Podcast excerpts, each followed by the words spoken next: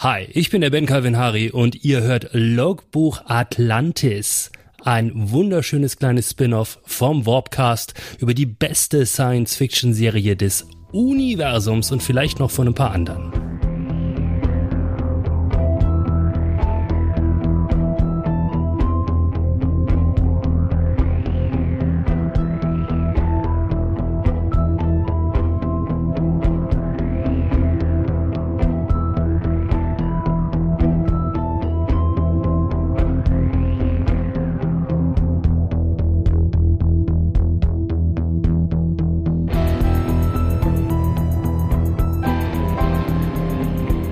Ausnahmsweise können wir auf den Gesang mal verzichten, es sei denn, der äh, Markus besteht darauf als teambildende Maßnahme.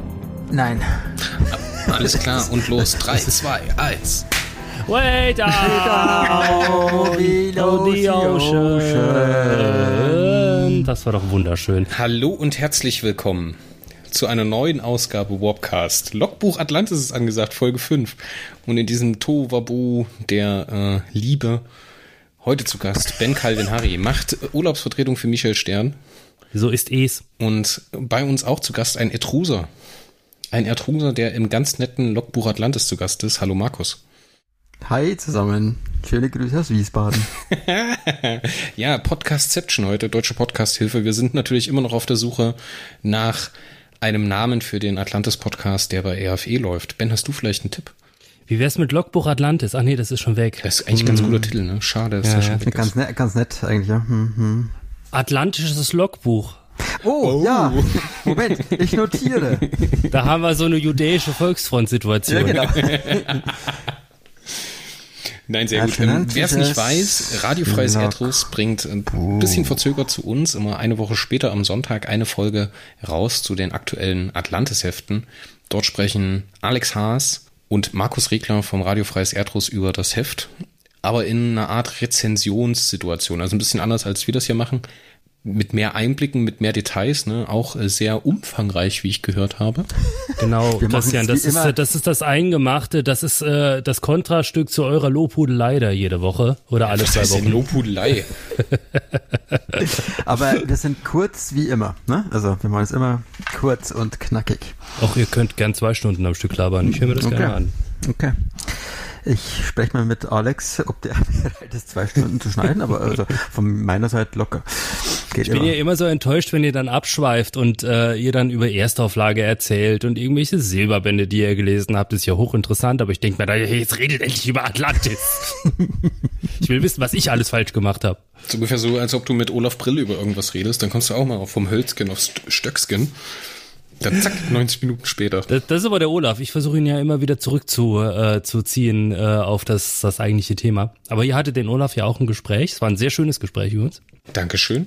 Aber das liegt auch, äh, das liegt natürlich an euch, aber man muss auch einfach sagen, der Ol- Olaf, das habe ich beim letzten Mal schon gesagt, ist eine Rampensau, ne? Also beim Olaf kannst du nichts verkehrt machen. Und der ist einfach eine Maschine, das ist so. Ja, ja, ja. Genau, einfach auf die Bühne setzen, ein Bier in die Hand geben und fertig. Er hat den vierten Band vorgelegt, den äh, dieswöchigen Band. Heißt das so bestimmt, oder? Den, den, ja, wir sagen einfach, das heißt so, den Ja, aktuellen Band. Den aktuellen Band, gutes Wort, aktuell. Hat Michael Stern geschrieben, die jetzt äh, aktuell auf Urlaub ist, deswegen ist dieses Interview leider nicht zustande gekommen. Wir werden das nach Möglichkeit noch nachholen. Ich würde sie aber nur ungern im Urlaub belästigen, sowas macht man ja nicht. ja, das macht man nicht. Genau. Dafür haben wir ja jetzt auch noch extra Verstärkung. Dafür haben wir Verstärkung und der Ben ist da. Hey! Ben, fünf Hefte, Periroden Atlantis im Nacken. Wie läuft's?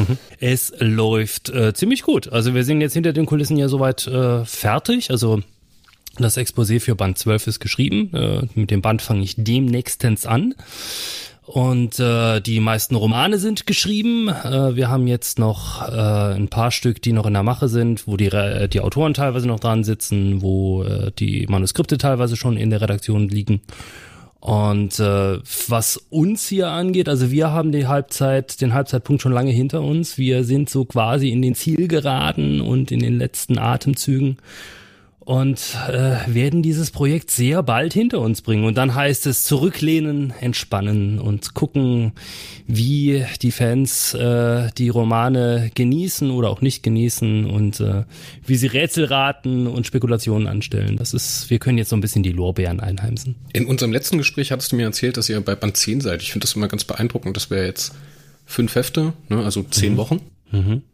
Zeit also beim Expos beim Exposé von Band 10 waren wir da, ja. Genau, ihr wart genau. beim Exposé von Band 10 und jetzt seid ihr bei Band 12. Ich finde das ganz beeindruckend, dass man mal sieht, wie viel wie viel Arbeit von wie vielen Leuten über welchen Zeitraum da eigentlich dahinter steckt, um das alles so mhm. zu realisieren. Das ist echt schon beeindruckend. Ja, es überrascht mich selber auch immer so ein bisschen, weil ich meine, du, äh, ich komme ja auch aus der Fan-Ecke ursprünglich, ne? Und äh, natürlich weißt du, dass da ein komplettes Team dahinter steckt. Aber mit jeder, äh, also mit, mit jeder Evolutionsstufe, die du da aufsteigst, kriegst du ja von dem, diesem Behind the Curtains, äh, also von dem hinter den Vorhängen ein bisschen mehr mit und kriegst auch so die ganzen Produktionsabläufe mit und dann weißt du halt irgendwann auch, äh, äh, an, welcher, an welcher Stelle der Lektor irgendwie damit reinkommt und solche Sachen. Also das ist äh, echt hochinteressant auch für mich immer wieder. Ich lerne da immer wieder dazu. Wie hast du denn das Fanfeedback bis jetzt oder das Leserfeedback bis jetzt aufgenommen? Was sind denn die wichtigen Punkte, die du mitgenommen hast? Was, was sind denn so Sachen, wo du ganz genau wusstest, dass das kommt? Es geht, also werde ich jetzt nicht verraten, weil es teilweise dann auch äh, Spoiler wären, äh, aber es sind schon so ein paar Spekulationen jetzt, äh, mit denen ich ganz bewusst gespielt habe, die ich ganz bewusst hervorrufen wollte. Und es ist für mich jetzt natürlich ganz interessant, da zu sehen, wie dann beispielsweise im Forum, im Verlagsforum äh, auf äh, perirodan.net diskutiert wird und überlegt wird, ja, was könnte es mit diesem Handlungselement auf sich haben und aber ich kann mir nicht vorstellen, dass das und das so und so und äh, das war das, was geplant war, das wollten wir und das äh, macht jetzt auch richtig Spaß. Das heißt, du hast die Leser bewusst hinters Licht geführt. Ja, das ist ja, das ist ja der Job. Ne? Ja, also ja, genau. Äh, du machst ja Dinge, also so meine Rangehensweise bei diesen Expos war ein Stück weit auch äh, zu gucken, was ist das, was der Leser erwartet und dann genau das Gegenteil zu machen. Also äh, ranzugehen und zu sagen, ähm, der Leser kriegt das, kriegt nicht unbedingt das, was er erwartet, aber er kriegt das, was er will. Und äh, das ist so ein bisschen, äh, da muss man auch immer gucken, dass man die Balance richtig findet. Ich denke mir so, wenn ich mir gucke, was die Leute bisher so schreiben und sagen und äh, was so an, an Feedback und Rückmeldung kommt von den Lesern, dass wir das bis jetzt ganz gut geschafft haben. Aber ich lasse mich gern vom Gegenteil überzeugen. Nö, will ich gar nicht. also, mein Eindruck von dem, was ich so lese und höre, ist eigentlich auch so, dass es ziemlich gut ankommt, die Geschichte. Ne? Das ist, also, glaube ich, ganz nett, oder? Das ist wirklich sehr, sehr nett, möchte ich sogar sagen. Nett ist die kleine Schwester von Scheiße. Nee, äh, ich, nett reiche. Also ich habe ja so, äh, ich komme ja ursprünglich vom Radio und habe ja früher auch so Radio-Comedies gemacht, weißt du, so diese 30 Sekunden, die da morgens immer äh, beim äh, Morning, in den Morgen, Morgenshows, Morning-Shows im Morgenprogramm da weggefeuert werden. Mhm. Ähm, diese gespielten Witze sozusagen. Und da war auch immer so die Maßgabe vom Chef, ähm, ein Schmunzler reicht. Also es geht mir bei allem, was ich irgendwie erschaffe, an Geschichten, an Videos, was auch immer, geht es mir überhaupt nicht darum, irgendwie die Welt zu verändern oder das Periversum zu retten oder sonst was, sondern es geht einfach darum, jemanden eine gute Zeit zu bereiten, der das Heft in der Hand hat und liest. Und wenn das dann jemand ist, der zwei Seiten gelesen hat und sein Tag ist ein bisschen besser geworden, habe ich meine Arbeit getan. Dann ist mein Ziel erfüllt. Und so gehe ich bei Atlantis halt auch vor. Weil wir gerade bei den Leserreaktionen sind, jetzt sind es ja nicht bloß die Plotpoints, die du so ein bisschen dann hinkonstruiert hast, hm. damit es auch so ein bisschen kokettiert oder mit der Lesererwartung spielt. Wie sind denn deiner Meinung nach deine Charaktere angekommen? Gerade Casey oder Rowena, also die wirklich neuen Charaktere? Ja, wir sind, also wir sind jetzt, äh, wir sind jetzt schon halb durch. Ich kann ja das jetzt ruhig äh, sagen. Mir ist schon so ein bisschen ein Stein vom Herzen gefallen. Gerade bei Casey war ich mir nicht sicher, wie sie ankommen würde und ob die Figur im Auge des Lesers überhaupt funktioniert. Es ist eine sehr schwierige Figur. Äh, also sie ist nicht schwierig, aber es ist ein Typ, den man nicht so häufig hat und der deswegen vielleicht nicht sehr schnell begriffen wird von jedem. Ähm, wir hatten auch in den, bei der ein oder andere Autor hatte da auch so äh, keine Probleme, aber wo du gemerkt hast, so das ist ein Archetyp, der nicht so häufig vorkommt. Es ist so diese, diese, die ist halt so ein bisschen buschikos, sie ist halt äh, äh, ja so ein bisschen bäuerlich in Anführungsstrichen, aber sie ist halt auch nicht dumm. Ja? Also sie äh, ist schon nicht auf den Kopf gefallen. Ähm, und ähm, was mir sehr wichtig war ähm, bei dieser Figur, dass sie jetzt nicht zwölf Romane lang äh, in der Gegend rumstaunt.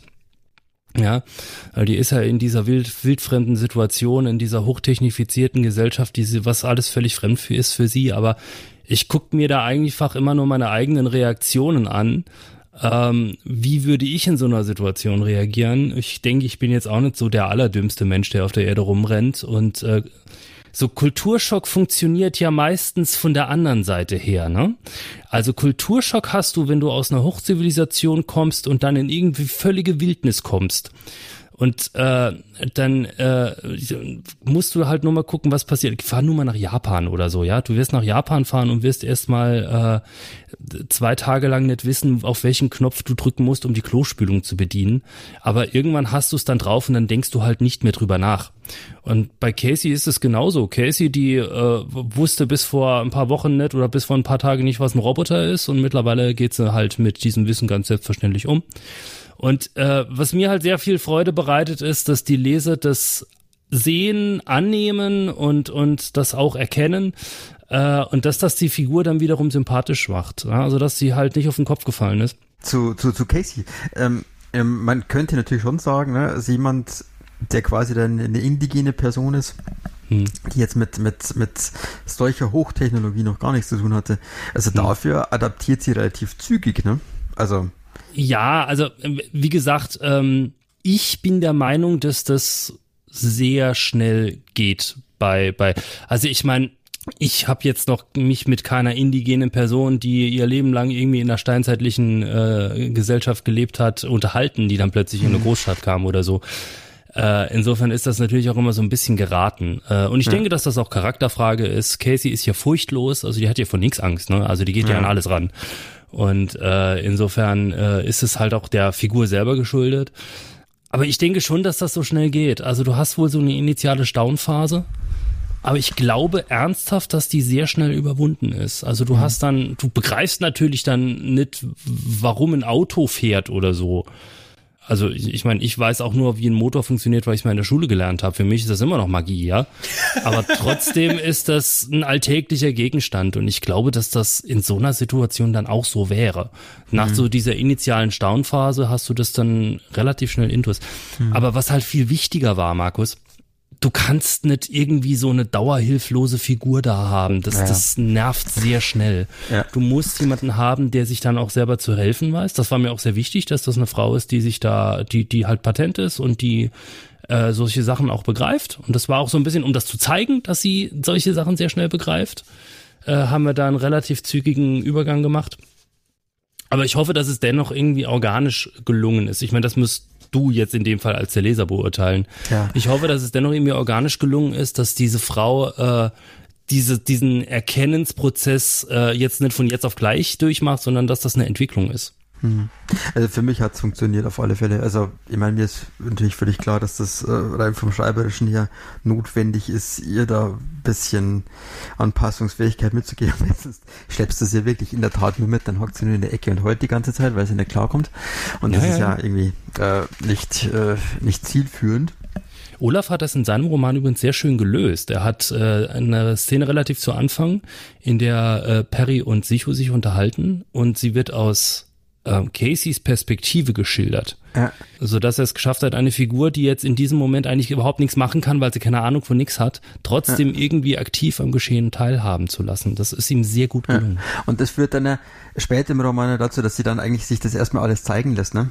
ja, vom Roboter. Genau. Also das, ähm, was auch wieder ihre, ihre Neugier ja auch wieder zeigt. Und so also diese, diese Charakterisierung als sehr neugierige Person, die ja diese empathische Begabung ja auch hat ähm, ähm, mhm. und dementsprechend auch glaube, deswegen auch mit diesen, mit, mit Perdi und Sicho gut klarkommt, weil sie ja spürt, dass die rechtschaffene Menschen sind. Ne?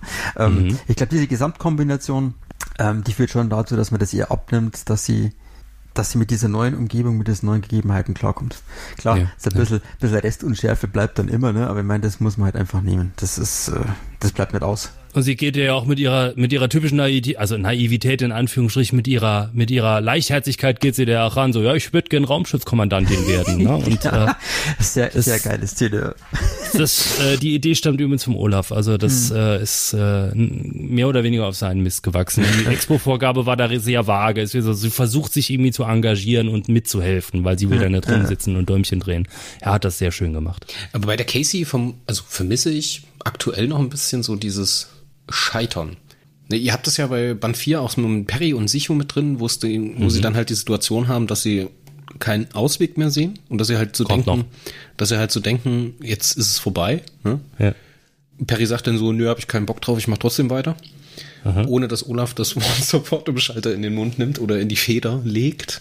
Und das, das würde ich mir für Casey auch noch wünschen, so dass sie so ein bisschen, sie ist jetzt sehr energie, also sehr energisch, sehr offen, Ne? Christian. Ja, aber das wünsche ich mir. Und ich will, dass du mir das jetzt versprichst, dass das passiert. Ab. Ja. Wart doch mal ab.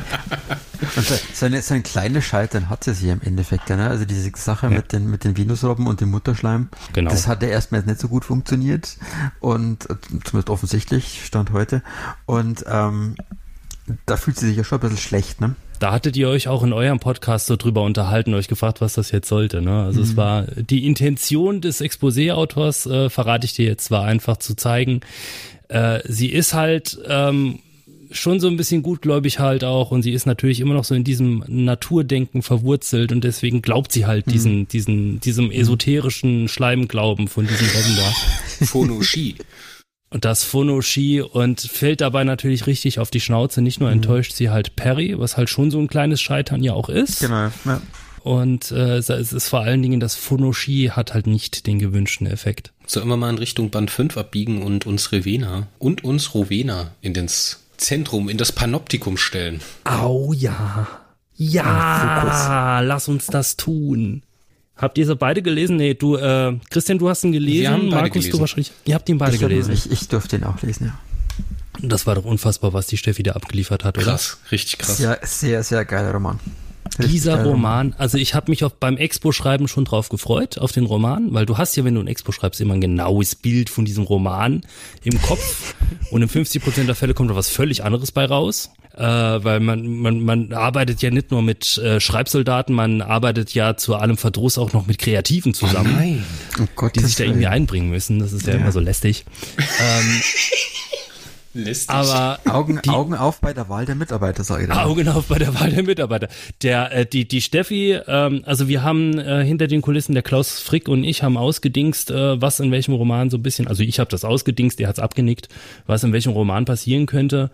Bei dem Roman hatte ich sehr genaue Vorstellungen, habe ich zum Klaus gesagt, ich brauche einen Autor oder eine Autorin mit diesen und jeden stärken. Der oder die muss das, das, das und das können und hat Klaus wie aus der Pistole rausgesagt, ey, ähm, frag die äh, Michelle Stern, die, die kann das und das ist auch die einzige, die wir im Moment im Team haben, der ich das genauso zutraue, wie du es haben willst und sie hat einen Roman abgeliefert. Ich wusste, dass der gut wird, aber als ich ihn gelesen habe, er hat mich weggeblasen. Also es ist wirklich unfassbar gut geworden. So, genug geschleimt. Ey, super, also wirklich Rowena ist super bei mir angekommen, Roman, so emotional, hm. leidenschaftlich, aber trotzdem pragmatisch, ne, wie sie halt mit ihrer Familiengeschichte umgeht. Und mhm. ich glaube, das ist der Punkt, extreme Spoilerwarnung. Wenn ihr den Roman noch nicht gelesen habt, solltet ihr das vorher tun, weil sonst wird euch der Roman, glaube ich, ein bisschen kaputt gemacht jetzt. Genau, also ihr, wir, wir, ihr werdet euch diesen Podcast nicht anhören können ohne Spoiler. Also das wird jetzt auch äh, für die ganze Serie werden das jetzt große Spoiler sein, weil wir jetzt in diesem Roman zum ersten Mal noch so ein bisschen in die Potte kommen. Ne? Wir verraten jetzt auch Sachen. Ja, genau. Da geht's richtig ab. Ich will auf jeden Fall über die Szene sprechen in der Dusche, die Duschszene. Ja. Spoiler, es gibt eine Duschszene in Periroden. Spoiler, es gibt eine versuchte Vergewaltigung. Woher kommt diese Vergewaltigung? Warum ist die wichtig? Das ist konkret auf äh, Steffis Mist gewachsen. Das stand so nicht im Expo. Echt? Als ich es gelesen habe, habe ich erstmal geschluckt, mhm. weil aus den gleichen Gründen, aus denen du wahrscheinlich geschluckt hast.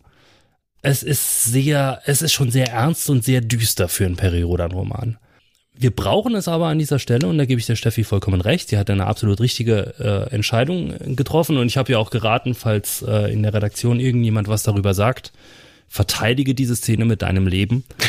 äh, sie ist insofern wichtig, weil sie halt ähm, sehr, also es ist natürlich ein bisschen überspitzt, dass es eine, eine versuchte Vergewaltigung ist. Aber äh, wir enthüllen ja, vor allem Olaf in seinem Kommentar am Schluss, enthüllen ja ein wichtiges Detail über diese Figur, äh, dass sie eben in einer bestimmten, auf eine bestimmte Weise nicht tickt wie andere äh, Figuren, die wir bisher bei Periodan hatten. Und es war mir halt auch sehr, sehr wichtig, dass in diesem Roman halt gezeigt wird, was das bedeutet als gelebte Wirklichkeit. Äh, ich denke, glaube, ich glaube, gerade wenn du eine Frau bist, ähm, hast du ja immer auch so ein bisschen damit zu kämpfen, so mit Male Gaze Tropes, wie das äh, auf Fachdeutsch heißt, ja, äh, also dass du quasi von männlichen Autoren, Zuschauern, was auch immer, so ein bisschen objektifiziert wirst. Deswegen war es mir auch persönlich ein bisschen wichtig, dass das eine Frau schreibt. Und dass Rowena hier gerade auch in dieser altarkonidischen Kultur und Gesellschaft, äh, da sie eine Frau ist, ja auch so ein bisschen als Objekt dargestellt, äh, äh also wahrgenommen wird von ihren Mitarkoniden. Und der äh, junge Mann, der ihr das antun möchte, der hebt ja auch so ein bisschen Besitzanspruch auf sie. Und was das Wichtige war an dies, also wir spoilern jetzt, äh, wir haben lange, lange vorher riesen Trara drum gemacht über äh, queere Repräsentanz bei Periodan Atlantis. Und unsere queere äh, Figur, wissen wir seit jetzt, ist Rowena. Äh, sie ist äh, trara asexuell. Sie ist also weder lesbisch noch, äh, also sie ist nicht homosexuell, sie ist nicht irgendwie bisexuell, sie ist asexuell. Sie ist nicht aromantisch. Was übrigens auch, ist, was übrigens ja? auch eine Sache ist, ja. die ich so nicht erwartet habe. Ne? Also bin naturgemäß, ich sage mal, von den üblichen, nicht normativen Spektren ja. da irgendwie ausgegangen. Also ähm, habe ja vermutet, dass sie vielleicht dann irgendwann so mit auf Casey steht oder so. Aber äh, diese Asexualität, die wird durchaus eine interessante Enthüllung. Ne? Ja, aber das hat ja auch einen Grund. Ne? Wir haben ja im ersten oder zweiten Roman taucht sie ja auf auf Atlantis, wo sie dann mit diesem mit dem Akoniden da abshakert und halt so auch ihre weiblichen Reize nutzt, um ihr Ziel durchzusetzen. Und gleichzeitig haben wir jetzt, gleichzeitig haben wir jetzt hier die Asexualität in dieser Vergewaltigungsszene. Na, da fällt ja dieser, ich meine, sie hat ja nicht dieses Bedürfnis nach sexueller Intimität. Das ist ja der Charakterzug von Asexualität. Und dann kommt sie halt mit einem totalen Unverständnis in diese Vergewaltigungsszene rein. Ich meine, sie bleibt der Situation ja Herrin, ne? sonst funktioniert das ja auch nicht, sonst ist das ja echt eine schwierige Szene und es kommt ja auch nicht zur Ausführung dieser Vergewaltigung. Sonst kommt ja dann nur zu diesem versuchten Übergriff, wo sie sich dann halt mhm. halt rausfindet. Und das finde ich halt super spannend und das so anzulegen. Also wirklich, wenn äh, Michel Stern noch nicht einer der besten Periodenautoren in 2022 ist, dann spätestens mit Band 5 zu Atlantis. Hände auf den Tisch. Ja. In der ersten in der Erstauflage, gerade jetzt hier mit 31,65, die Jahr-Millionen-Karte, liefert sie für mich in 5 von 5 ab. Also wirklich 10 von 10, Top-Roman. War ich absolut mhm. begeistert. Und da macht sie das ja auch so, dass sie den Ichotolot so gegen seine eigene, gegen seine eigene äh, Veranlagung ausspielt, ne? dass er dann seinen mhm. Planhirn abschaltet und halt komplett emotional wird, was du halt vom Ichotolot nicht erwartest. So. Und hier kommt sie halt mit so einer Idee um die Ecke. Ein Wahnsinn. Also wirklich, richtig beeindruckt bin ich da. Mhm. Die Michelle Stern ist eine sehr unkonventionelle Denkerin. Und das ist äh, was, was man in ihren Romanen spürt und was diese Romane auch äh, eine ganze Kante besser macht. Ja, also zunächst mal, jetzt mit diesem Wissen, das ihr habt, lest einfach mal nochmal Band 1, äh, so diese, diese speziellen Szenen und äh, vielleicht geht euch dann im Nachhinein noch auf, was der Harry da gemacht hat in seinem ersten Roman. Ja, ich denke gerade so ein bisschen zurück, ne? Also ich meine, es war schon spürbar, dass das, also dass für sie das so ein Spiel ist, ne? Also, oder, oder, oder wie soll ich sagen, äh, Taktik, psychologische Taktik, um die Männer da gefügig zu machen. Aber ich war da immer nur auf dieser lesbischen Schiene eher, ne? Also, dass sie das halt weiß, wie es funktioniert, so theoretisch, ne? wie die Männer anzutönen, aber dass sie das eigentlich gar nichts gibt am Ende. Ja, dann, also. Ähm, aber das ist halt einfach, es wird halt nochmal eine Stufe anders jetzt mit diesem neuen Wissen, ne? Mir war es sehr wichtig, dass wir hier nicht Pussy Galore 2.0 haben, sondern ähm, mir war es wichtig, hier eine abgerundete Figur zu zeigen und auch ein, ein Porträt zu liefern, was so ein bisschen authentisch auch ist. Ähm, sie ist asexuell, das bedeutet nicht, dass sie aromantisch ist. Das ist ganz also wichtig, ja. Immer noch irgendwas passieren. Das sind zwei grundverschiedene Dinge was man, also ich als als queerer Autor, ich weiß es natürlich, aber ich meine, ich bin in der Szene drin, ja. Äh, ich kenne die, so, ich kenne diese Menschen, ich habe mit diesen Menschen äh, zu tun, aber äh, jemanden, der damit sich jetzt noch nie beschäftigt hat, musst du das auch erstmal erklären. Hm. Was mir ganz, ganz wichtig war, also Asexuelle in Medien werden ja häufig so in diese böse Wichtrollen äh, geschustert, weil so dieses der Irrglaube besteht, wenn jemand keine sexuelle Leidenschaft empfinden kann, dann muss er sich seine Befriedigung irgendwie über Sadismus holen. Und da kannst du dir jedes beliebige äh, jede beliebige Massenmörder aus den letzten 20 Jahren Film und Fernsehen dir angucken, ja. Ja, dieses Evil, Evil Gay Trope. Ganz furchtbar. genau, das, das, das spielt alles so in diese, in diese Kiste rein. Und ähm, mir war es sehr wichtig zu zeigen, dass du auch als asexueller Mensch tiefe, innige, zwischenmenschliche Beziehungen führen kannst. Äh, mehr noch inniger, als es irgendjemandem, der nicht asexuell ist, so geht äh, dass du halt, ähm, also die, die Sexualität ist nicht der, der, der einzige zentralste Drive, den ein Mensch in seiner Psychologie hat.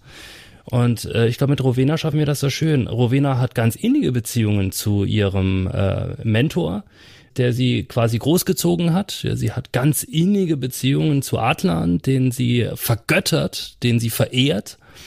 Und ähm, da war es mir halt auch ganz wichtig. Und sie, sie wird in den kommenden Heften auch noch Beziehungen aufbauen zu unserer Dreiergruppe, äh, wie auch wie auch immer diese Beziehungen aussehen werden. Vielleicht ist das eine Hassbeziehung, vielleicht ist das sonst irgendwas. Das werden wir noch sehen. Ich will da nichts spoilern.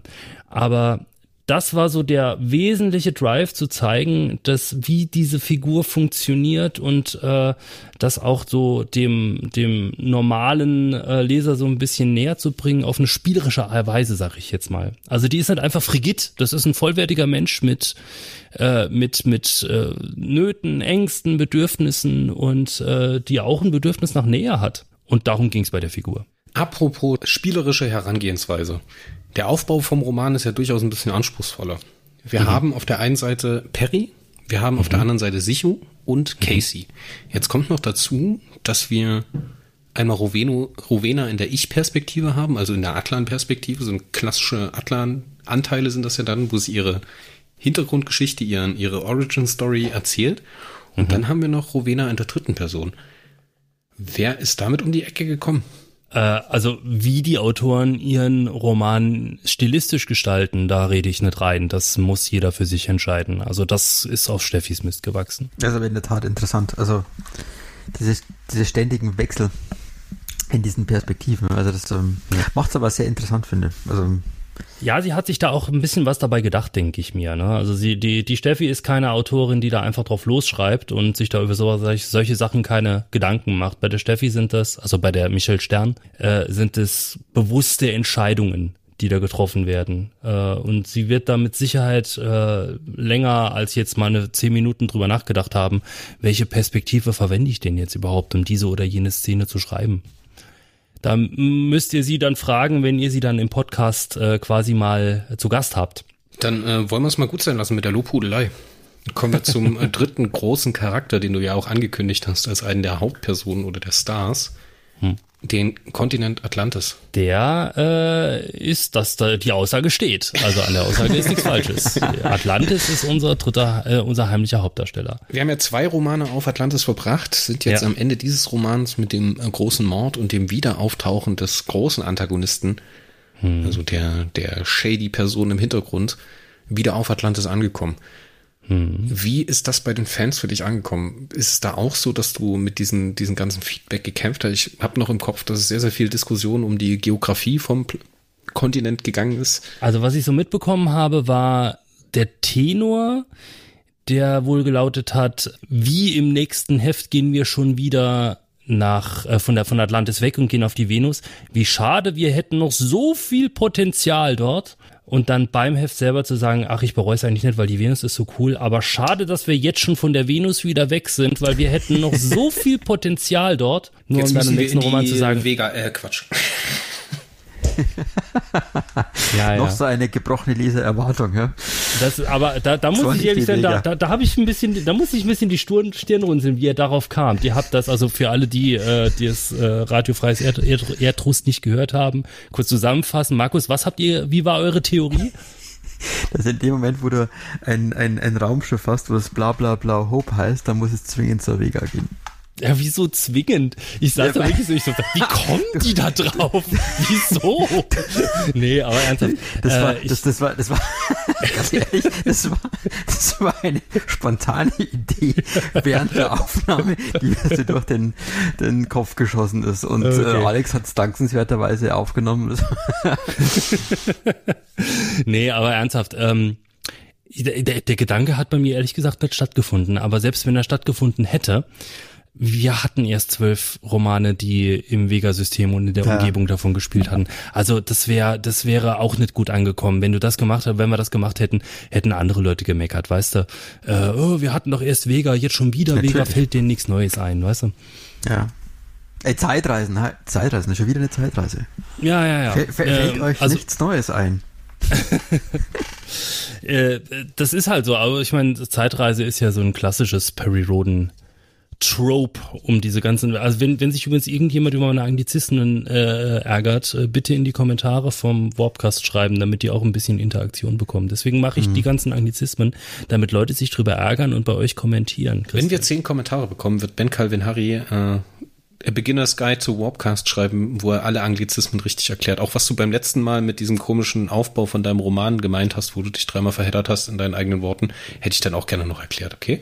Also zehn Kommentare und es geht los. Ben und los. Ich hätte, ich hätte eher gesagt, ich hätte eher gesagt, äh, ich, äh, ihr, ihr verlost ein Autogramm oder so vom Expo-Autor an den zehnten Kommentator. Oh. Aber dann stehen die Leute sich auch, also das können wir gerne machen, das machen wir auch. Moment. Aber dann musst du natürlich damit rechnen, dass die, der immer der neunte seinen Kommentar dann löscht, ne, damit der nächste nicht der zehnte wird. Ich, vielleicht fällt uns ja noch was Besseres ein, wie wir das umgehen ja. können. so, genug des Lobes. Genug des Lobes. Wir müssen ernst werden, Ben. Kriege ich jetzt Klopper? Äh, nee. Nein, das ist Schade. falsch. Ähm, das Talagon. Ja. Wie konnte das denn passieren? Ich lass mich das ganz kurz zusammenfassen. Ja. Rowena geht in die Tiefseekuppel, in den Zeittransmitter, wird in die Zukunft geworfen, will das dort abwerfen.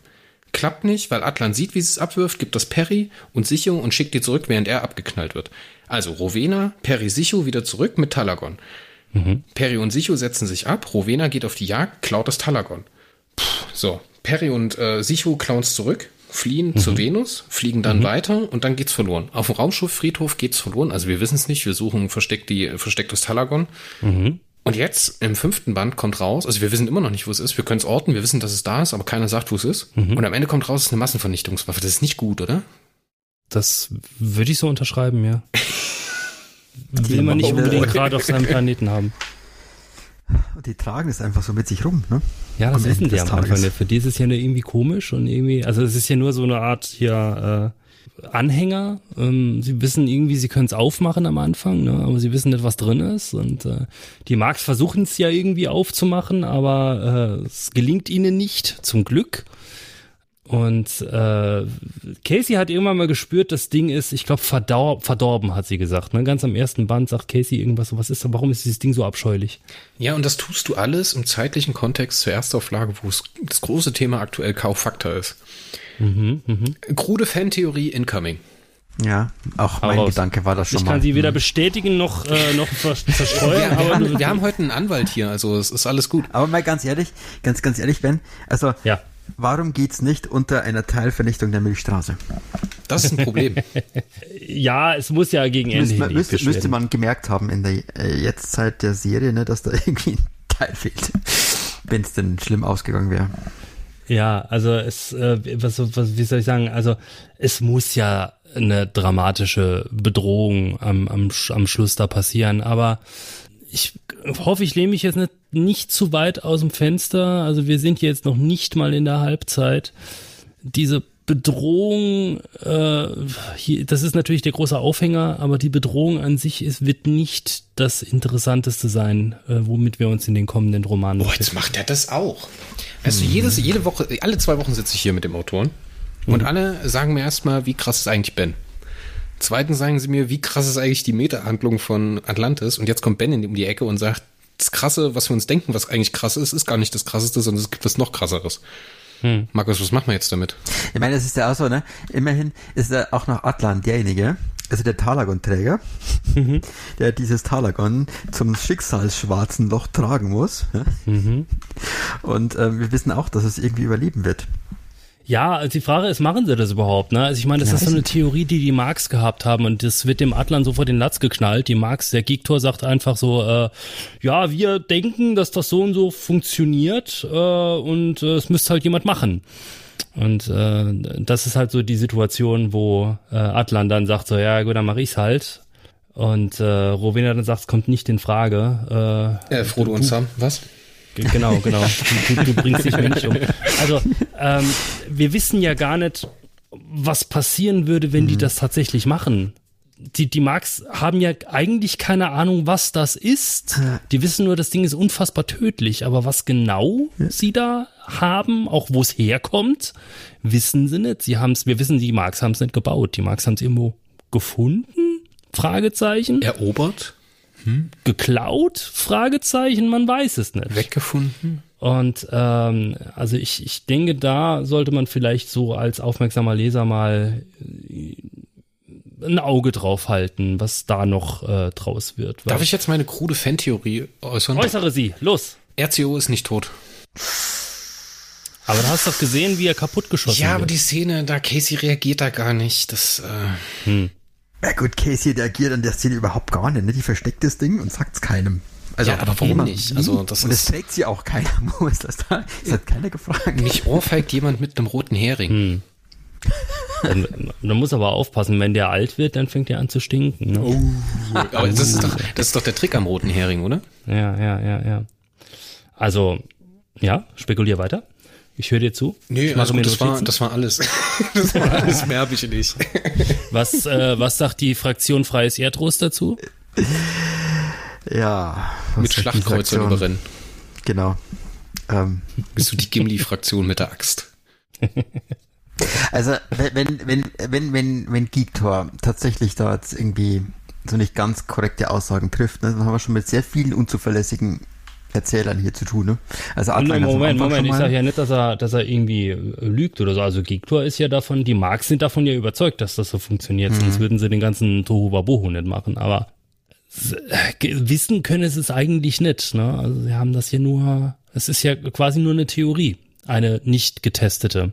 Was passiert, wenn wir das Ding in ein schwarzes Loch schmeißen oder müsste es eigentlich alles weg sein? Ist bloß schlecht, wenn es schief geht. Und es ist super schlecht, wenn das schief geht. Ich meine, der ganze Orion-Arm, der flackert dann kurz in der Zukunft und dann ist weg. 2071 ja. NGZ geht dann einfach das Licht aus. Das genau. ist hart. Das ist ein Problem. Aber du siehst, ähm, wir, wir ähm, sind schwer am Grübeln, wo das Talagon herkommt, warum das Talagon ein Problem ist und wie es dazu kommen konnte. Ja, ich finde, muss ja schon sagen, ich finde das schon ein bisschen unfair, ne? dass man uns ständig hinters Licht führt. Also ich möchte das jetzt mal anprangern an der Stelle. das ist jetzt krampfhaft was, was ich anprangern kann. Wie, wie, wie soll ich da vernünftig spekulieren, wenn da nur ständig Irrwege und Nebelleuchtkerzen da sind? Aber ich gut. sage es mal so und ich drücke mich sehr vorsichtig und vage aus die Antworten oder ich sag mal so, die, die, die Hinweise, äh, um auf die Lösung zu kommen, habt ihr alle schon. Oh, oh, oh, ihr müsst Gott. sie nur richtig zusammensetzen. Ordentlich auf die Kacke gehauen schon wieder. Aber Schluss jetzt, so eine, Schluss jetzt damit. Es macht mich rasend, dass du ja, so eine, wer, wer, hat Mr. Burns erschossen Situation? Ihr müsst halt warten bis Band. Wer hat Atan erschossen? Ja. Genau. Kommen wir mal weg von unserer Unzufriedenheit und fangen wieder ein bisschen mhm. an mit der Bauchpinselei, bevor wir auf mhm. die zweite Hälfte der Miniserie blicken. Mhm. Die Situation zwischen Perry und Sicho. Immer wenn ja. wir in der Erstauflage Perry und Sicho sehen, ist, glaube ich, ein ganz, ganz großer Kritikpunkt auch bei den Jungs von RFE, dass das nur seltenst so rumkommt, als ob das zwei Leute sind, die sich auch ganz gut leiden können. Mhm. Und ihr pflastert uns zu mit Intimitäten, die wir so nicht gewohnt sind. Ich erinnere mich da an den, an den Rauschefriedhof und das war gerade in dem Roman einer meiner Highlights. dieser Moment, als sie dann denken, dass es, dass sie draufgehen. Ne? Und diese tollen, diese tollen Funkgespräche, ja, Chefwissenschaftlerin an Risikopilot. Diese Sticheleien auch die ganze Zeit. Ne? Also ganz also großartig. Das, das habt ihr, das ist euch gut gelungen. War das ein Schwerpunkt für euch? Oder ist das einfach passiert? Ja, also zunächst mal, das ist ganz großes Kino, was der Olaf Brill da gemacht hat. Ich habe schon mal erwähnt, dass ich Olaf äh, Brill Fangirl bin. Also der Mann ist, äh, ist äh, echt gut kann man, kann man, den kann man wirklich was, was tun lassen, den kann man was häschen, wie man bei uns im Saarland sagt. Also es war mir schon wichtig. Ähm, es gibt Datenblätter auch zu den Bestandsfiguren, wie ich sie nenne, wie sie im Kontext unserer Serie funktionieren. Da gibt's so ein paar Notizen zu Atlan beispielsweise der, äh, wie wir jetzt in Band 5 schon mitbekommen haben, ein anderer Adlan ist als der, den wir aus der Erdaufla äh, Erstauflage kennen. Also es ist der, dieselbe Figur, dieselbe Person, aber er ist halt einfach mal 13.000 Jahre jünger. Und ähm, so diese ganzen Kanten, die äh, abgeschlagen wurden durch äh, 13.000 Jahre Kontamination mit diesen terranischen Barbaren, die sind halt alle noch dran. Und in diesen Datenblättern steht halt auch was zu äh, Sichu und Perry drin. Und mir war es sehr wichtig, da gibt es einen sehr prominenten Absatz, dass das eine funktionierende, gelebte Beziehung ist. Und dass das nicht einfach nur äh, auf dem Papier eine Ehe ist, sondern äh, dass sie halt auch miteinander umgehen wie ein Ehepaar. Und äh, der, der Olaf hat das ganz toll umgesetzt. Der hat diese Anweisung genommen und ist damit durch den Wald gerannt. Also der hat, äh, hat da wirklich wunder, wunderschöne Szenen einer Ehe geschildert, so die Kleinigkeiten. Ne? Es war so, ich habe mich mit Olaf im Chat unterhalten. In meinem Roman im Band 1 gibt es eine Szene, wo äh, quasi so einfach nur die, die Köpfe so aneinander legen. Und es ist mhm. eine ganz kurze Stelle, wo einfach Zärtlichkeit getauscht wird, weil das einfach das tun Menschen, die einander lieben die zeigen einander Zuneigung und sie zeigen sie durch kleine, alltägliche körperliche Gesten. Äh, und das äh, hat der Olaf hat das äh, verinnerlicht. Und ja, das war absolute Absicht. Ich wollte, dass da eine plastische Beziehung draus wird. Und ich finde es gut, weil, also für mich fühlt sich so an, als ob die beiden einfach mal, also völlig losgelöst von der üblichen galaktopolitischen Lage einmal zusammenarbeiten. Weil so mhm. in, in, in der normalen Handlung, da ist ja immer irgendwas los, ne? Da bleibt ja keine mhm. Zeit für irgendwelche Zweisamkeit oder so, so mhm. richtig. Mhm. Möglicherweise sogar über Lichtjahre hinweg getrennt voneinander, ne? Und hier sind sie wirklich mal, da hocken sie wirklich aufeinander und können einfach diese Pärchen-Dinge no tun. No pun intended. Und, äh, ähm, genau, und deswegen funktioniert das für mich ja total toll, also im, im Gesamtkontext auch, ne? Also mhm. abgesehen davon, dass man mal diese persönliche Seite sieht, klappt's auch so richtig, also vom Erzählen. Ja, sie sind ja für in dieser Zeitreisesituation füreinander quasi so das einzige Vertraute, was man hat. Ja. Ne? Es ist natürlich klar, dass man sich dann auch ein bisschen mehr aufeinander fixiert und konzentriert ähm, weil du hast so viel Fremdes dann plötzlich um dich, um dich. Äh, wie, du weißt ja, wie das ist als Zeitreisender, ne? wenn man da so ins alte Atlantis äh, kommt. Äh, du hast so viel Fremdes um dir, dass du äh, dich auf das wenige Vertraute, was du hast, natürlich umso mehr konzentrierst. Ben, du hattest ja schon ist mehrmals darauf hingewiesen, dass das Olaf so äh, wunderbar mit deinem Exposé umgegangen ist und sich auch mhm. selbst eingebracht hat. Ähm, Gab es denn Situationen, die zur Folge hatten, also irgendwelche Dinge, die die Autoren es in den ersten, keine Ahnung, vier, fünf, sechs Romanen geschrieben haben, die zur Folge hatten, dass du dann in Exposé von Band 10 oder 11 immer irgendwelche Änderungen machen musstest? Oder hast du deine Leute so dermaßen gut im Griff, dass sowas nicht vorkommt? Ähm, also am Anfang war ich da super streng ähm, weil ich äh, ja diese Serie von wirklich äh, durchkonzipiert hatte wie so ein Uhrwerk, wo da wirklich ein Zahnrad ins andere greift und wenn du auch nur ein kleines Detail veränderst, dann funktioniert das komplette Getriebe nicht mehr. Aber ähm, so im Laufe der Zeit äh, lernst du dann halt auch als kleiner Kontrollfreak, der ich halt bin, dass mehrere Leute mit mehreren Gehirnen auch mal Ideen haben, die so ein Gesamtprojekt befruchten können. Kannst du uns da Beispiele nennen? Mm, nein, weil die entsprechenden Romane noch nicht entschieden, äh, erschienen sind. Also ähm, Steffis Roman hält sich noch vergleichsweise eng ans Expo. Also da sind noch zwei, da sind zwei, drei Szenen drin, die so bei mir vorkamen. Sie hat es ein bisschen anders gewichtet, sie hat die Rahmenhandlung ein bisschen anders verschachtelt. Ähm, aber im Großen und Ganzen hält sie sich inhaltlich sehr eng ans Expo. Ähm, es wird in Band, ja, Band 6 ist auch noch relativ nah dran, Band 7 wird es dann ein bisschen freier. Und äh, das ist dann halt auch, da haben wir dann jetzt am Ende, am intendierten Finale, nochmal ein bisschen was rumgedoktert. Äh, also nicht von der Handlung selber, sondern an der Motivation von bestimmten Figuren, die äh, sich halt einfach mit einem bestimmten Detail nochmal ein bisschen besser begründen ließ. Da kann ich jetzt noch nicht verraten, wovon ich rede. Ich werde es euch okay. dann beim Podcast zu Band 12 sagen. Ähm, aber da, also sagen wir so, ähm, das ist mittlerweile schon ein paar Mal vorgekommen, ja. Aber es ist nach wie vor eher so die Ausnahme. Also dieses Grundkonzept, das steht seit Mai letztes Jahr. Und da sind wir immer noch dabei. Und damit äh, hören wir auch auf. Also das, äh, was dann im Band 12 zu lesen sein wird, das haben wir im, habe ich mir im Mai im Grunde schon ausgedacht. Hm. Genau, um den Hörer jetzt noch ein bisschen Kontext zu geben, als wir das erste Interview für diese Podcast-Serie aufgenommen haben, hatte der Ben erzählt, dass sie gerade aktuell mit den Arbeiten an 4 und 5 fertig sind, glaube ich. Das war so euer, euer Vorarbeitsschwung, den ihr fertig hattet, bevor das erste Heft rausgekommen ist, ungefähr? Kann das sein? Klingt richtig, ja. Klingt ich bin, richtig. Weiß ich jetzt nicht mehr. Ja. Und jetzt aktuell sind wir mit der Arbeit am letzten Band. Ja, genau. War da das eine ich, Frage? Ja. Nee, nee, dann bin ich ja super gespannt, was da am Ende des Tages so sich bisschen befruchtet hat gegenseitig hm. und äh, wie wir dann nach zwölf Bänden rauskommen. Ne? Ich glaube, Markus, wir hatten es ja schon fest ausgemacht, dass wir einen gemeinsamen Podcast zwei Wochen, ungefähr zwei Wochen nach Ende der Serie rausbringen wollen. Gemeinsam, vielleicht holen wir den Markus Gersting noch mit dabei. Der schreibt ja die Rezension. Äh, so ein äh, Termin notierter. Hm. Ja. Ähm, Gibt es wieder eine Crossover-Folge Wobcast versus äh, RFE zu Logbuch Atlantis und Atlantisches Logbuch? Ganz klar.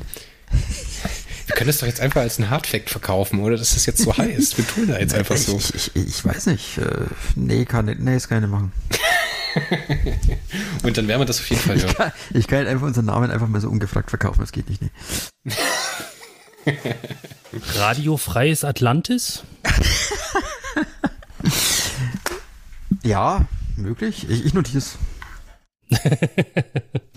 Du, du, du weißt, ne, es, es gibt ja was zu gewinnen. Ne? Also ich, ich schmeiß dich da gnadenlos mit in den Lostopf. Ne? Nein, nein, nein, um Gottes Willen. Ich bin, äh, ich bin nicht quali äh, wie sagt man nicht qualifiziert? Nee, das war das. Von der Teilnahme ausgeschlossen. Das bin nicht mehr ich. Ha. Wie ich schon mal sagte, unser, unser Gewinnspiel, unsere Regeln verklagt uns doch. Ich glaube, viele Leute machen auch nur mit, damit du das Heft nicht bekommst, Markus. Ja, Kann das sein? Ja, das ist, das ist die Intrige, die der Alex so spinnt. Ja. Wir werden sehen. Alles klar, ich würde sagen, wir kommen zum letzten thematischen Block in diesem Podcast, nämlich The Way Ahead. Auf was können wir uns freuen in der zweiten Hälfte? Periroden Atlantis. Auf sieben spannende Weltraumabenteuer. Hättest du es gerne ein bisschen konkreter? Ich bin ein Fan von Konkretem. Okay, also wir, wir haben eine Serie, die vom Aufbau her ein klassischer Dreiakter ist. Wir haben jetzt den ersten Akt hinter uns, das war die, waren die Romane eins bis vier. Und wir sind jetzt im mit Band 5 im zweiten Akt unserer Serie angelangt. Damit haben wir quasi so diesen Handlungsaufbau hinter uns. Wir wissen jetzt, äh, was, was ansteht, was sind die, äh, die äh, Quests quasi, ja, also welche Gefahren gibt es, welche Aufgaben gibt es zu bestehen.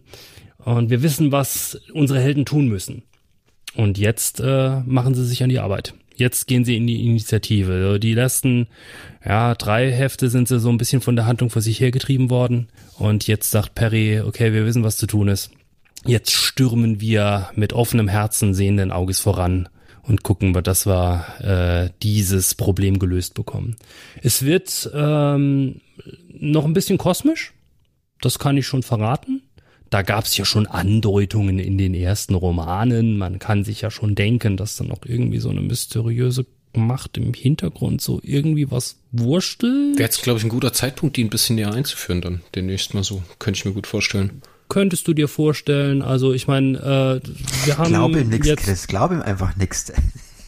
könnte gesagt, sein, ne? dass man da sehr, sehr demnächst schon was zu erfährt und dann vielleicht etwas weniger sehr demnächst auch schon erfährt, äh, wie dieses Tal, wo dieses Talagon herkommt und was es überhaupt für eine Rolle spielt in diesem ganzen, in dieser ganzen, ich meine, welche, welche Rolle es in dieser Tri Intrige da gespielt hat und was die Natur dieser Intrige war, das haben wir jetzt ja quasi, das wissen wir jetzt.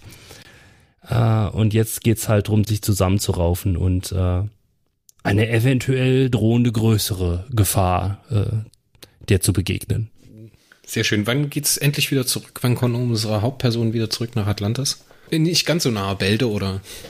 Also wir, wir, wir sind ja jetzt quasi im Band 5 schon nach Atlantis zurückgekehrt. Also äh, da wird's auch sehr bald wieder weitergehen. Also wir haben äh, ich wollte gerade sagen, Band 6 heißt ja in der Methanhölle, ähm, mhm. klingt nicht nach Atlantis. Wir schmeißen natürlich große Mengen Methan auf der Erde ab und äh, das ist die Handlung von Band 6, dass die Erde komplett mit Methan zugegast wird und äh, Atlantis äh, ist dann halt quasi so die Methanhöhle.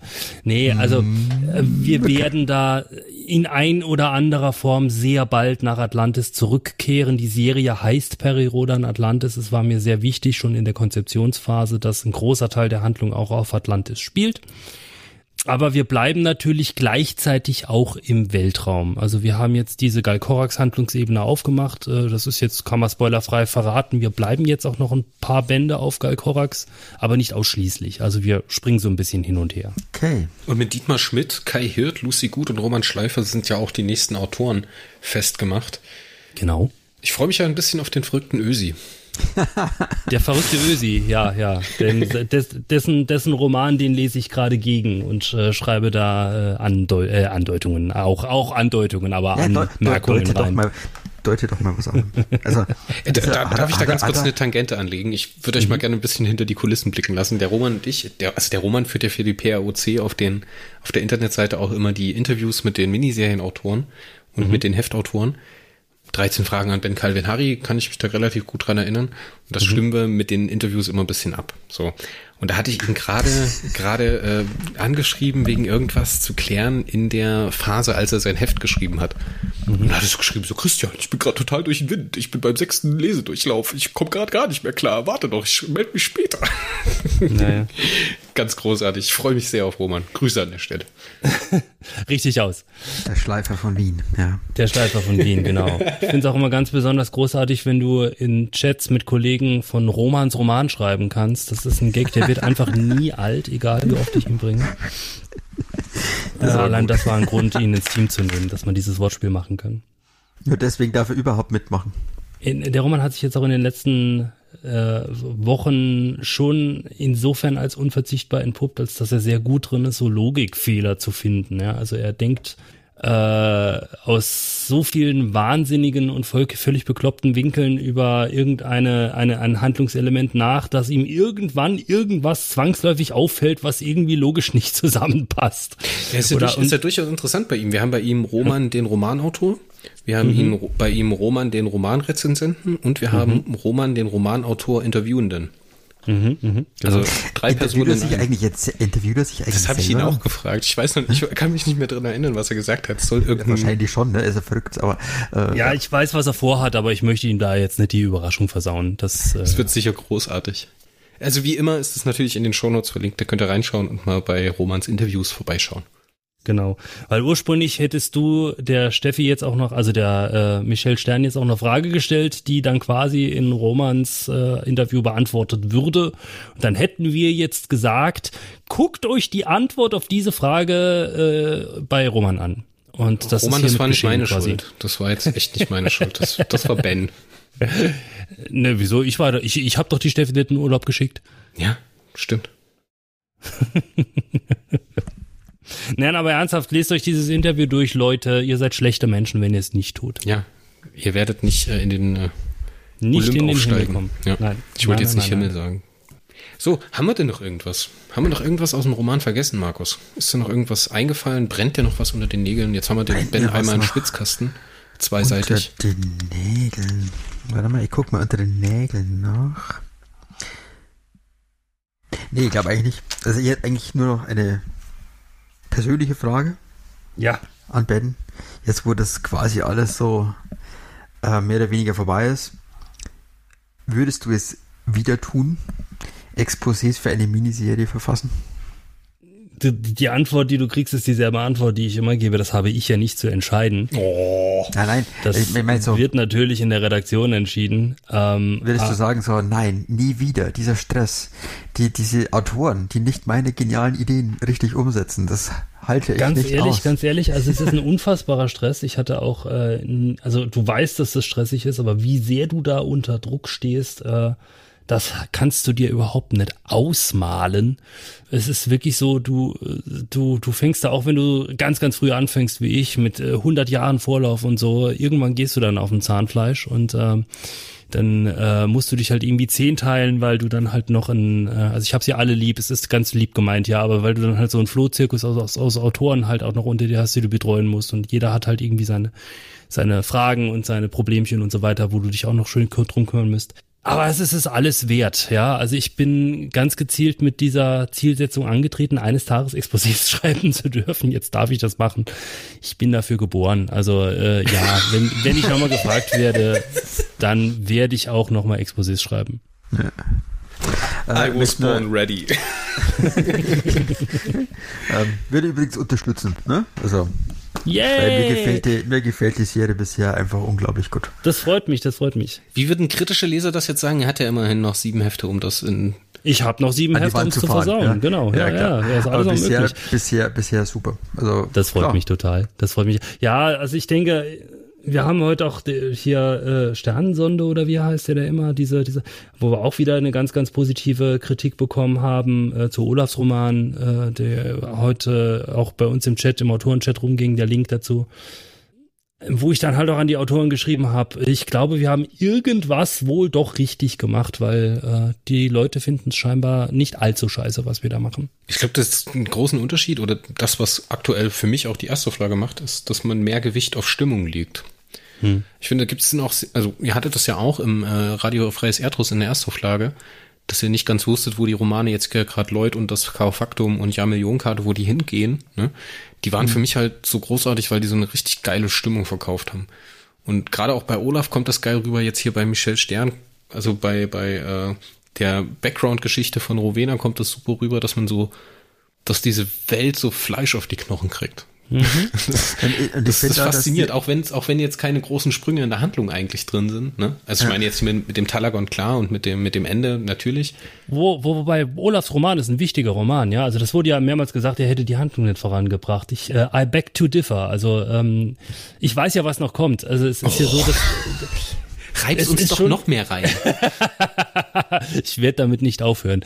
Ähm, es ist ein wichtiges Mosaikstein, ein wichtiger Mosaikstein in diesem Gesamtpuzzle. Äh, teilweise wird sich das halt jetzt noch nicht so abschätzen lassen. Aber Olafs Roman, also die fünf würde ohne Olafs Roman schon nicht funktionieren, weil du erfährst in Olafs Roman ganz wichtige Informationsbrocken, die du brauchst fürs Verständnis und um dieses Rätsel überhaupt würdigen zu können, was da in Band 5 aufgedeckt wird. Genau. Ne, aber so. zur Stimmung, ne? Also, und diesen ja. Roman von, von Michel Stern ist gerade eben, ne? Der, also, der hat ja unglaublich viel. Ne? Zum einen diese Figur Rowena, die ganz, ganz viel Tiefe kriegt. Mhm. Ähm, du hast zum anderen nochmal diesen Einblick in das politische Geschehen im arkonischen Imperium zu der damaligen Zeit. Mhm. Was auch nochmal sehr plastisch rauskommt, für mich zumindest. Und halt die, die, die Handlung an und für sich, ne, diese ganze Action, die dann auch mit drin steckt und so weiter, ne, diese Dynamik. Also das ist der, der, der, also den, kann, den konnte ich gestern einfach nur so durchlesen, ne? Also der war rundum toll. Was haltet ihr eigentlich, das frage ich jetzt euch, was haltet ihr von unserem Deep Cut, den wir eingebaut haben mit Atlan Band 300? Hat irgendjemand von euch damit gerechnet? Keine Ahnung, von was du redest. Ihr wisst gar nicht, wovon ich rede. Nein, Mann. ich denke, es funktioniert auch so. Also diese Rowena-Handlungsebene, diese Vergangenheitshandlungsebene, diese, die Stelle, die da in, ähm, ähm, sag mir es, äh, die auf dem, äh, auf Archon 1. Ja, warte mal, ich glaube, ich weiß, was du meinst. Ich mache nämlich ja? gerade für SRT, mache ich gerade, ähm, habe ich zuletzt das Heft 10 gemacht und mache jetzt 11 und 12, also Mutanten im Einsatz ja. und. Ich habe ich hab uns gelogen, äh, streich das. Äh, kannst du das reinschneiden? Atlan 299. So. Ich sagen, ja. das lass mal einfach so. Ja, auf jeden Fall haben wir ja da die Situation, dass die Akoniden noch gar keine Transmitter kennen. Ja. Und jetzt die, habt ihr da die, einen Transmitter stehen. Ich habe so gedacht, what the fuck? What the fuck, Logikfehler, den haust du Ben so hart um die Ohren. Und dann habe ich, hab ich mir das erklären lassen von Mario. Mhm. Ähm, der hat dann gesagt, ja, das haben sie später schon geredconnt. Naja, da hatten wir ein sehr, der Mario und ich eine äh, sehr schöne äh, Kooperation auf YouTube gemacht, wo es, glaube ich, auch unter anderem darum ging, dass in diesem Jugendabenteuerzyklus plötzlich Technik auftauchte, die die eigentlich gar nicht hätten haben können, dass die nur, also die hätten die Meister der Insel schon kennen müssen, damit das so funktioniert und lauter solche Sachen. Ja, nee, äh, es war zu Atlan 299, ich habe euch auch noch angelogen, sorry für die Verwirrung. Äh, diese diese Rowena Handlungsebene spielt während Atlan 299. Ist völlig irrelevant. Man muss es nicht wissen. Es funktioniert auch komplett ohne dieses Wissen. Aber ich glaube, die drei Leute, die Atlan 299 noch auf dem Schirm haben, die werden da, glaube ich, sich besonders drüber freuen. Und langsam kommt Licht ins Dunkel und man versteht, warum du dich letztes Jahr so viel mit Atlan auseinandergesetzt hast und Periversum YouTube-Kanal. Das ist übrigens auch noch so ein Aspekt, den jetzt dieser Roman mit sich bringt. Ne? Vorher war das immer sehr Atlantis fokussiert. Man hat mitbekommen, dass du dich mit, mit Atlantis und den kleinen Ungereimtheiten der Darstellung auseinandergesetzt hast und recherchiert hast. Und jetzt auf einmal kommt dieser Schwenk eben hm. auf diese Atlan-Geschichten. Ne? Mhm. Ähm, was ja auch nochmal, nehme ich an, einen gewissen Rechercheblock dargestellt hat an und für sie, damit man es richtig absolut. einpassen kann, alles. Ne? Absolut, absolut. Und auf einmal also, wird dann nochmal eine komplett andere, andere Ebene aufgerissen. Also eben mhm. mit. Ja, ich meine, wir haben ja jetzt, jetzt. Diesen, diesen ersten Handlungsbogen aus dem ersten Akt, dieses, es ist eine mysteriöse Verschwörung im Gange, was ist mit Atlan, äh, warum ist Atlan plötzlich tot? Das haben wir jetzt quasi abgefrühstückt. Also dieser Handlungsbogen ist jetzt beendet und das ist ja. jetzt quasi schon die nächste genau. Handlungsebene, die wir da aufmachen, genau. Hm. Was, was äh, haltet ihr, jetzt habe ich ja die Fans hier, jetzt kann ich sie ja direkt fragen, äh, was, was, wie hat euch die Enthüllung äh, ähm, gefallen über äh, Rowenas familiäre Herkunft? Habe ich so nicht kommen sehen. ja. ähm, überhaupt nicht. Aber ich fand's, also mich hat's angesprochen. Also okay. ich bin ja, ich bin ja in dem ganzen Akoniden-Ding nicht so drin. Ne? Mhm, wenn mir mhm. jetzt, wenn mich jetzt aber nicht alles täuscht, sind wir bei ähm, Urbana Schul, dem Dritten, doch wieder beim selben Imperator, der auch in Arkon unterwegs war, also in der Miniserie Arkon. Der, der die Kristallzwillinge gepiesackt hat. Äh, das weiß ich jetzt nicht mehr, das ist schon zu lange her. Aber, also der Name äh, kommt mir auf jeden Fall bekannt vor, aber ich wusste nicht mehr. Orbanascholl, der dritte war der Usurpator, Usurpator spricht man das so aus, ja. der ähm, quasi Atlans Vater gemeuchelt hat und dann den Thron an sich gerissen hat. Genau. Und der kommt bei uns ja auch nicht vor. Also ich meine, der ist ja quasi, also ja, er kommt vor, aber er ist ja dann am Ende des Romans schon tot. Er wird eigentlich nur erwähnt, weil er halt in den Atlan-Romanen vorkommt. In einer hervorragenden Beiläufigkeit wird er gemeuchelt, ja. Mhm. Sehr gut. Ja, die, also die, die, die Todesszene, die gibt's hier in äh, Atlan 299, das ja. muss mir ja nicht nochmal neu erzählen. Genau. Was mich aber dazu motiviert hat, das in der, äh, in der Peripedia nochmal kurz nachzulesen. Weil diese, diese Parallelhandlung quasi, ne? Hm. Das ignoriere ich ja, ne? Ich, ich, ich lasse mich da vom Feeling triggern und gerade auch als in Vorbereitung von diesem Interview hat, ich hatte auch direkt das Bedürfnis, Urbana Schuhe in der Peripedia nachzulesen. Aber das, das hilft ja fürs Feeling nicht weiter. Ah, ja, ich denke, es muss. Dann, dann liest du dich auch irgendwann tot irgendwo. Es muss letzten Endes auch irrelevant sein, denke ich. Der Roman muss für sich funktionieren. Der Roman ja, darf nicht nur funktionieren, weil da irgendwie Fanservice drin, drin ist, Ding, das du kennst, äh, so erzeugst du keine Spannung. Das sind dann so Aha-Erlebnisse und spätestens beim zweiten Lesen hast du nichts mehr davon. Äh, der Roman muss für sich funktionieren. Im Prinzip ist es völlig irrelevant, ob irgendjemand mal was von Urbana Scholl den Dritten gehört hat. Wisst ihr eigentlich, was wir vergessen haben? Nein. Wir haben jetzt gar nicht unsere Crossover-Frage von Roman beantwortet. Sollen wir das mal gerade noch machen? Okay. Und zwar, Rowena opfert sich ja mehr oder weniger freiwillig für Atlan oder möchte sich gerne opfern. Für wen würdest du dich denn opfern? Und ich weiß, dass die Antwort Tom Holland ist. äh, das, nein, erst wenn Tom Holland mir tatsächlich mal äh, einen Tweet schickt oder sowas. Oder wenn er was von mir retweetet. Vorher nicht. Vorher bin ich hier ganz. Nee, also es gibt natürlich äh, Menschen in meinem Leben, die mir sehr, sehr wichtig sind und für die ich äh, ohne zu zögern in den Tod gehen würde. Das ist äh, klingt jetzt sehr theatralisch und äh, sehr dramatisch, aber es ist durchaus ernst gemeint. Ähm, das sind natürlich keine Menschen, die irgendjemand kennt, der jetzt hier zuhört. Deswegen bleibe ich oberflächlich. Das sind meine, meine, meine Familie, mein, mein, mein Bruder, meine Eltern zum Beispiel. Das ist äh, ähm, das sind besondere, sehr enge Freunde. Da gibt's so zwei, drei Nasen, äh, für die ich wirklich alles tun würde. Also es gibt schon Leute, für die ich mich opfern würde. Und wenn ihr wissen wollt, was Michel Stern, aka Steffi, auf diese Frage geantwortet hat, dann äh, schaut doch mal bei Roman Schleifer bei der PROC rein. Ich verlinke euch das in den Show Notes. Dort findet ihr dann auch das Interview mit Michel Stern, der Autorin vom fünften Heft. Meine Herren, da wir ja hier mal wieder den 30-Minuten-Rahmen äh, komplett vernichtet haben. Kurz mhm. wie immer. Ja. So gehört sich das. So gehört sich das. Habt ihr noch was? Äh, nö, folgt mir auf Twitter und Instagram. Ähm, sowieso. Sowieso, folgt mir auf Twitter. Mein Twitter ist witzig. Oh boy. Da sollten wir vielleicht mal einen eigenen Podcast drüber machen.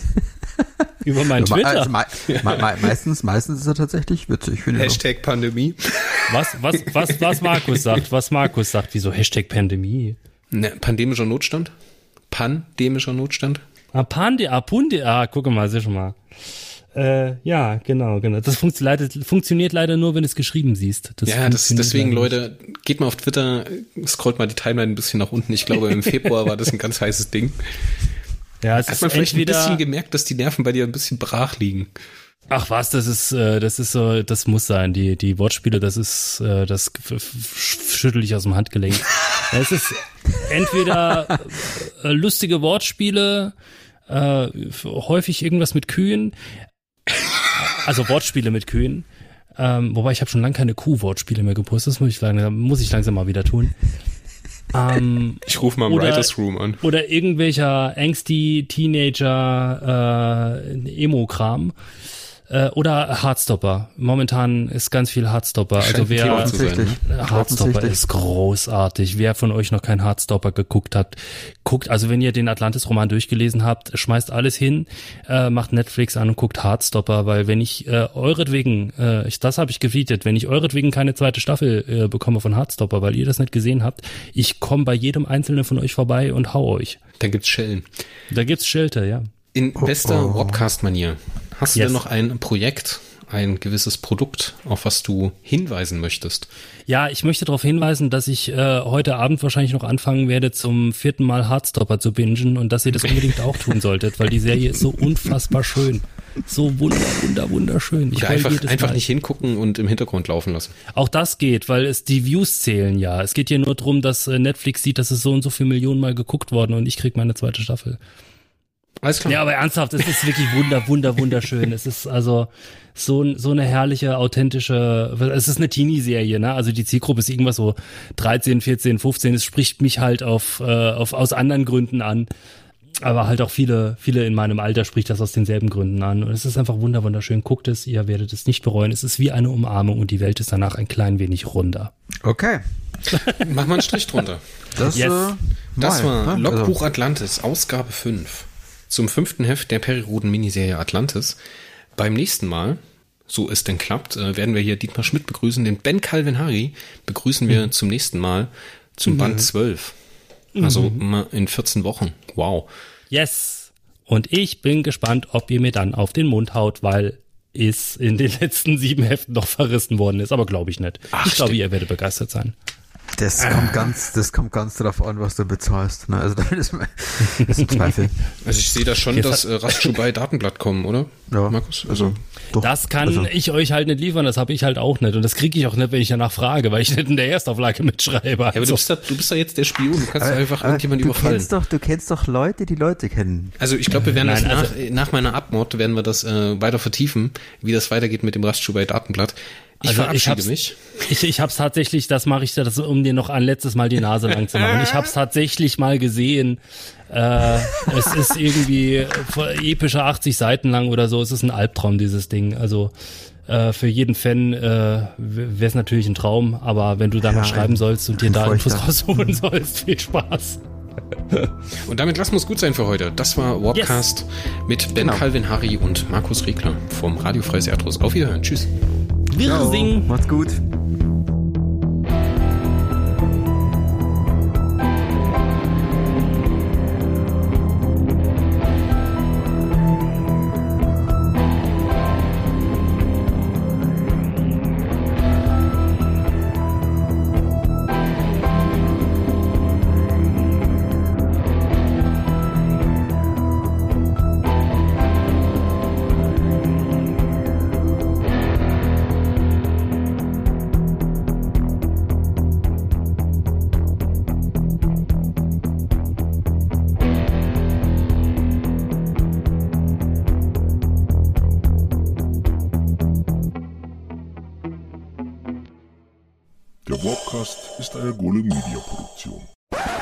Also ich, wir, wir nehmen jetzt nicht mehr auf, ne? Also ich äh, bin selber so ein bisschen, äh, wie soll ich sagen, ähm, überrascht äh, über meinen mein Mut, den ich da hatte, im Klaus diese Handlung vorzuschlagen. Und noch überraschter bin ich davon, dass er das auch äh, kommentarlos, nicht kommentarlos, aber er hat's gefressen. Was wir da in 10, 11 und 12 abfeiern, äh, ich bin sehr gespannt. Es wird schräg. Also es wird, es wird absolut Banane. Aufnahme läuft noch. Ja, die Aufnahme läuft noch, aber ich spoilere jetzt nichts. Also es wird absolut Banane. Sollen wir das als After Credit Scene nehmen? Wenn du möchtest, kannst du gerne machen.